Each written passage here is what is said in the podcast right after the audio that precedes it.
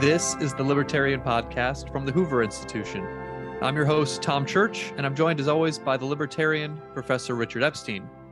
Here at Hoover, Richard is the Peter and Kirsten Bedford Senior Fellow. He's the Lawrence A. Tisch Professor of Law over at NYU, and he's also a senior lecturer at the University of Chicago. Now, today is Thursday, November 3rd, and on Monday, Richard, we had some arguments, uh, two, two cases on affirmative action, one dealing with Harvard um, and one dealing with the University of North Carolina. They're, they're different schools, they're similar cases, but I, would like you to get into why we're hearing cases, I suppose, on, on both those schools. University of North Carolina is public, uh, Harvard is, of course, private, but receives some federal funding.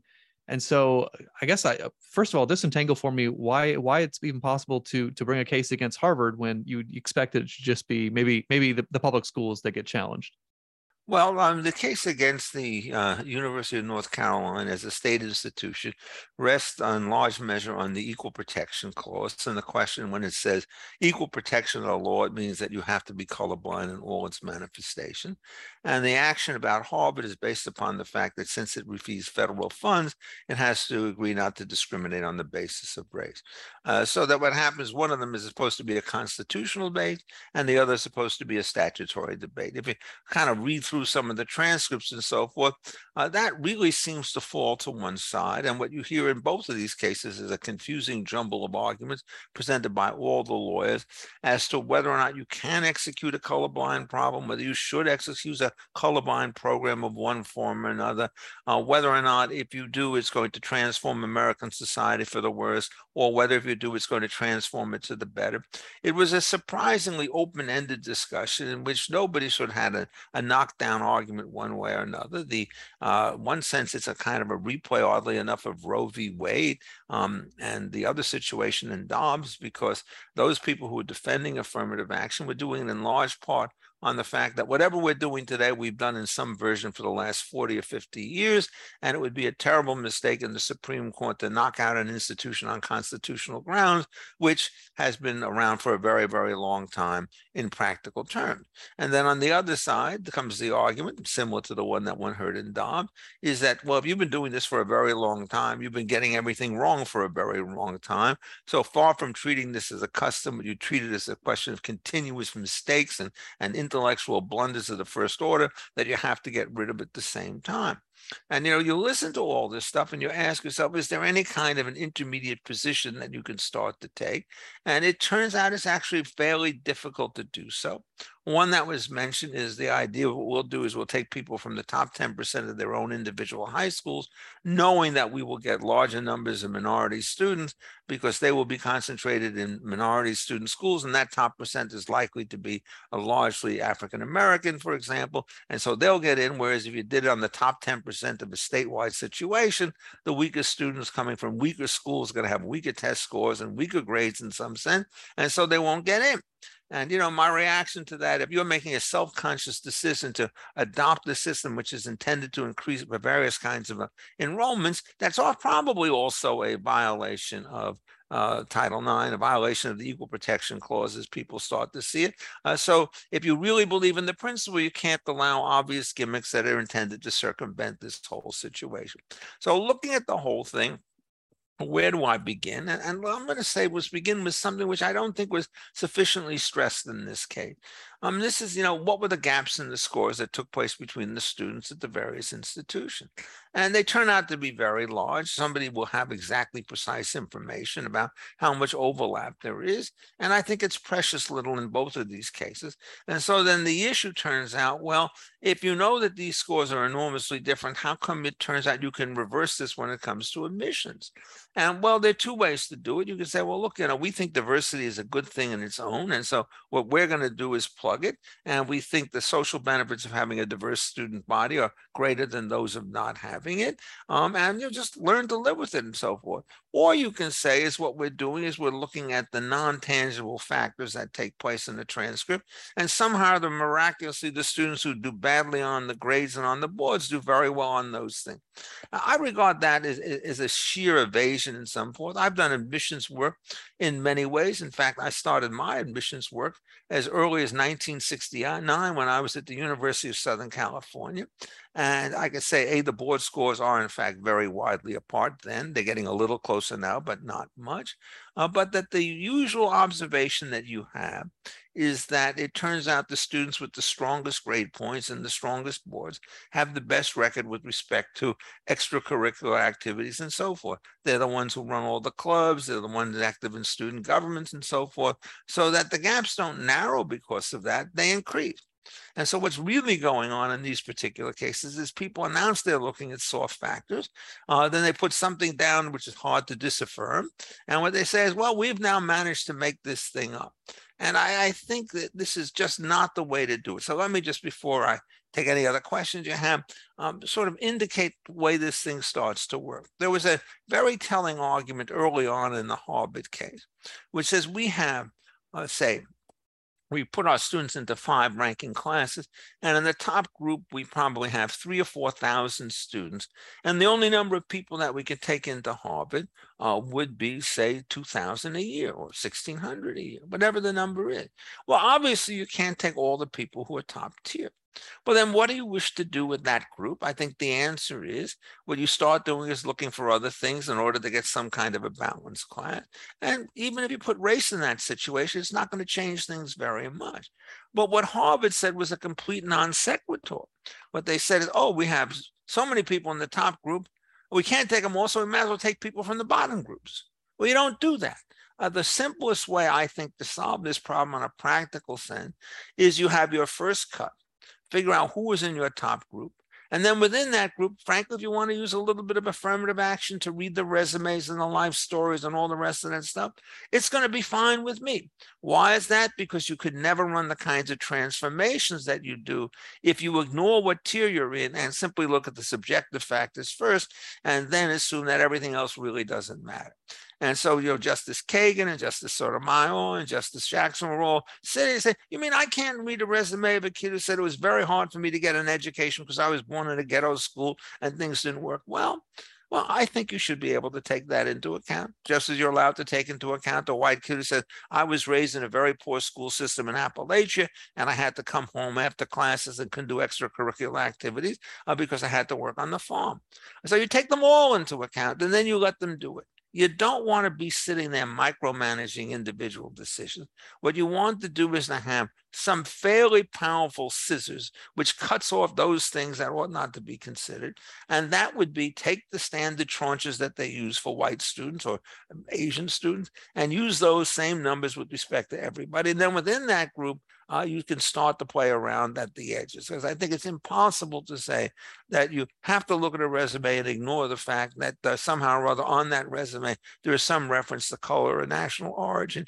Everybody's going to have that in their own stories. What it was was to be a Jewish immigrant coming to the United States and being raised in Queens in 2010 is the same kind of thing. So take it all into account and relax. If you have the first tier done correctly, uh, the subsequent stuff is not going to have the kinds of jarring abuses and real contrast that you start to see in the admissions pools as they're constituted today.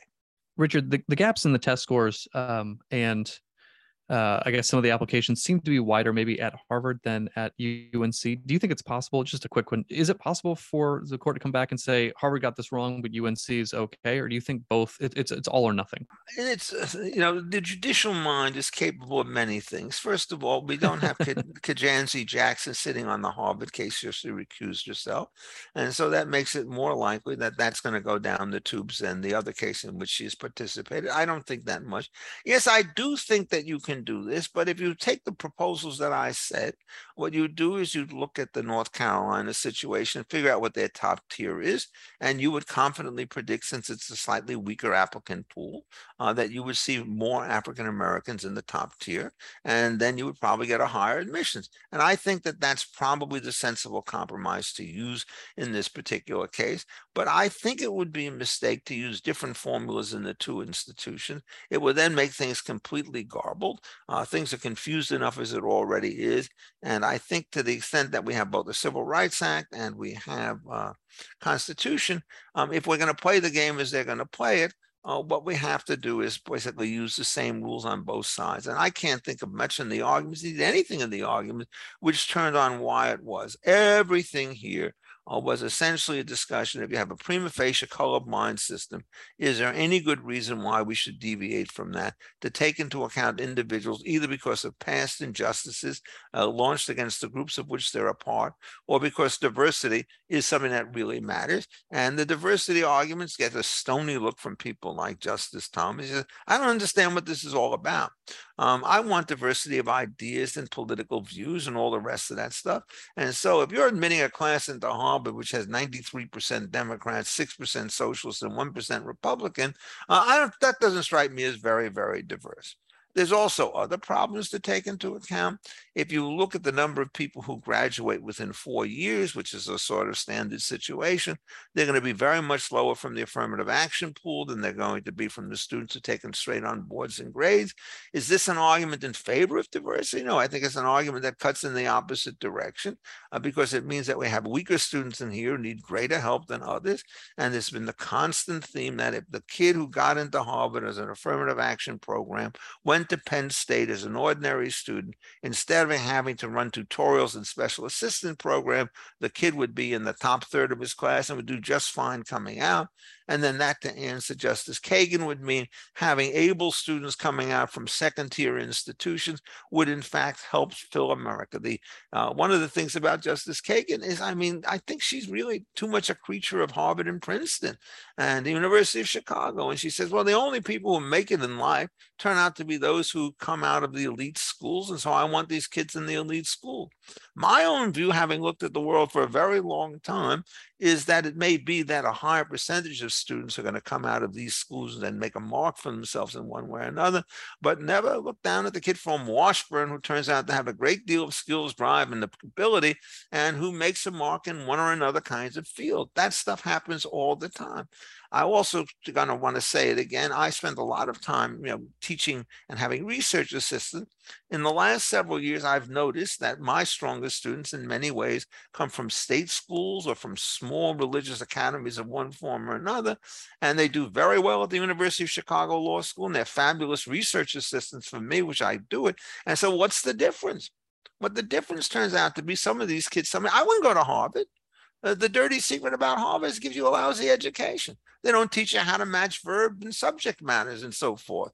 And they don't spend their times on fundamentals. They spend all their time explaining how important you are.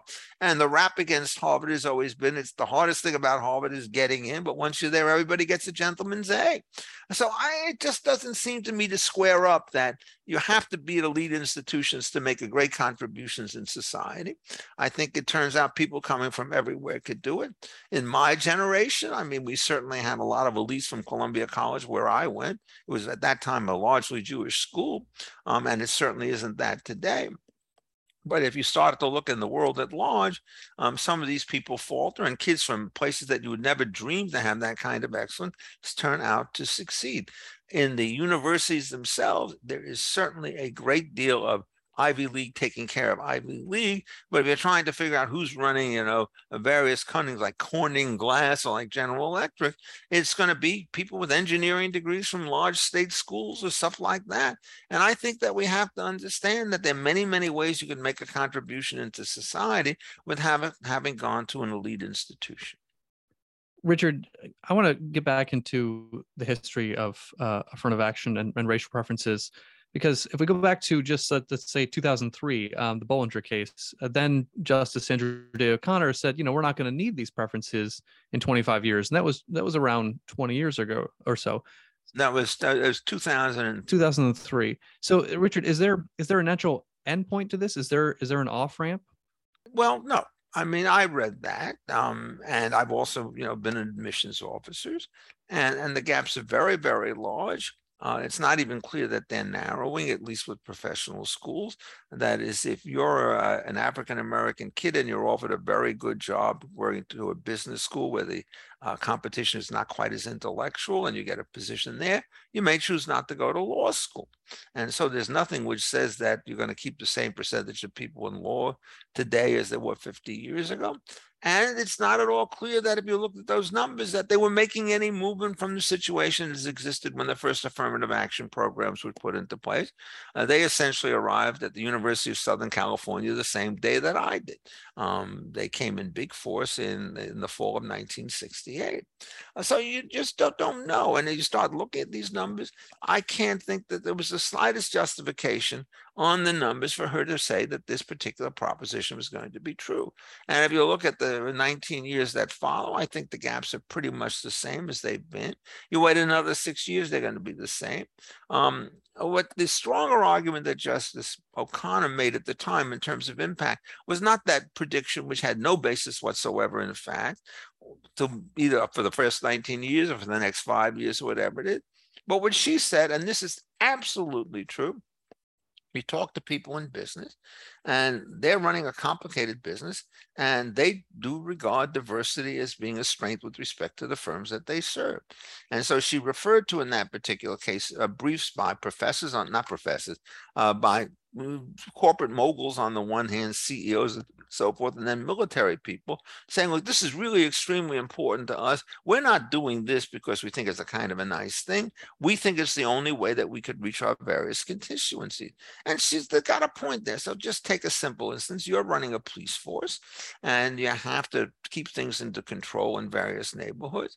Do you really think it's going to be a smart idea if you're running that police force to send all white officers and only white officers into a black neighborhood when there's a period neighborhood when there's a period of racial unjust unrest, you'd be crazy. If you're walking about a domestic dispute, do you think the only thing to do is to send two men in all the time or two women? Or do you actually think that it's probably better to have one man and one woman in this kind of thing uh, to control things? I can think of all sorts of operational reasons why it is in particular settings that race is going to be relevant. Um, and so to give you but another example, you're running a large nationwide retail operation, you're, you're a broker's house and you're trying to sell houses and so forth you know, uh, you're trying to pair people up. You're going to do better if you have a Polish person selling to a Polish person so they can speak in Polish. And it may well be that when you're dealing with your black clients, having an African American realtor is going to be a little bit better as well. Uh, and what happens is, I think the firms are much more able to make that judgment than is the government. So I'm now going to give you my own spiel about this, which is I think the whole inquiry as to how they run this is a pretty large mistake. If you're running a private business, my view is I do not like the anti discrimination laws to apply to competitive firms.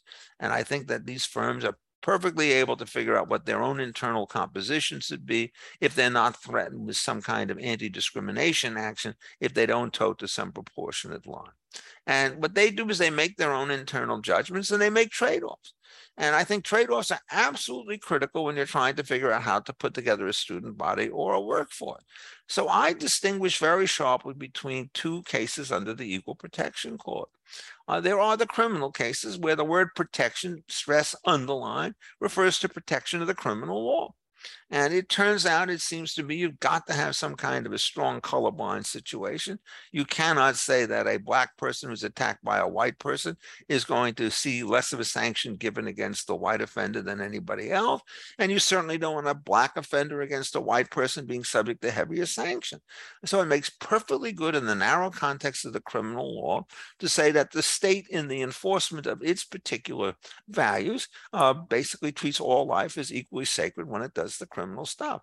But if you, you do as you know, and you do know that every private institution that has a little bit of wiggle room is going to engage in some kind of antics, some kind of behavior uh, that recognizes the claims of diversity. Uh, they're going to do it for reasons I may not agree with, or that I do agree with. It's neither here nor there. They may agree with Justice Thomas, they may disagree with him. But the brute truth about all of this stuff, if you got rid of the anti discrimination laws tomorrow, there would still be affirmative action programs around the United States. The difference would be uh, the size and the extent of them would be quite different, perhaps, than what they are today. So when I wrote about this 20 odd years ago, uh, my position was you would like uh, public institutions, when they're running their business side, not their criminal enforcement side, to have roughly the same degree of optionality in running an affirmative action program that well run private institutions have. Uh, you don't want, in effect, to say that public institutions can't do anything if private institutions think that it's why. But at the same point, you don't want both of them to run riot, as often happens today, precisely because the pressure of the anti discrimination laws puts you into this awkward position of to be compliant, you have to have quotas or something like that, which sort of screws the whole system up in a very unfortunate way. So I'm looking at this debate and I'm saying, as a kind of an academic standing aside from the fray, I think they're all asking the wrong question. And one of the ways you could hint at that is you'll note during the argument, somebody says, but you know, in 1866, everybody was talking about 40 acres and a mule. How could you possibly do that if you think the Equal Protection Clause applied? The reason they did it, of course, is they wanted to get people started on their feet after they'd been slaves for many, many years. It was why I said support. What you're doing here is you're trying to distribute benefits rather than to enforce criminal sanctions against people. And the instinct that they had, certainly in 1868, was that protection applied not so much to the distribution of public goodies, if it applied to that at all, but to the protection of people under the criminal system. I think that distinction still makes some sense today. And so I think what I would answer to Justice Roberts when he says the best way to get rid of discrimination is not to discriminate is to say that's not what the ideal is. The ideal is to make public bodies function as responsible private bodies do.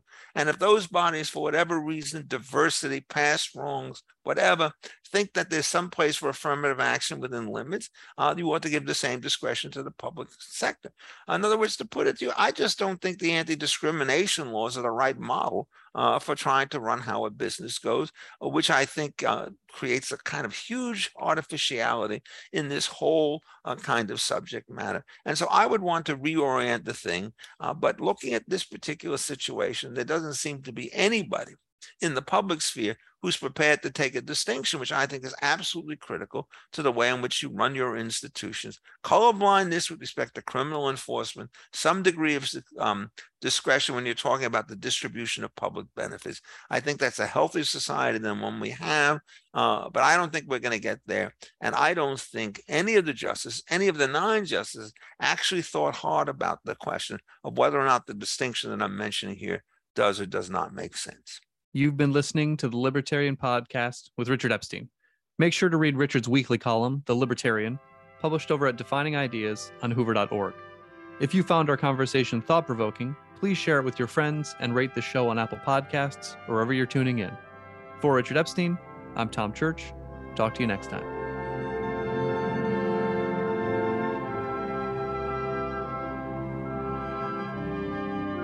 This podcast is a production of the Hoover Institution, where we advance ideas that define a free society and improve the human condition.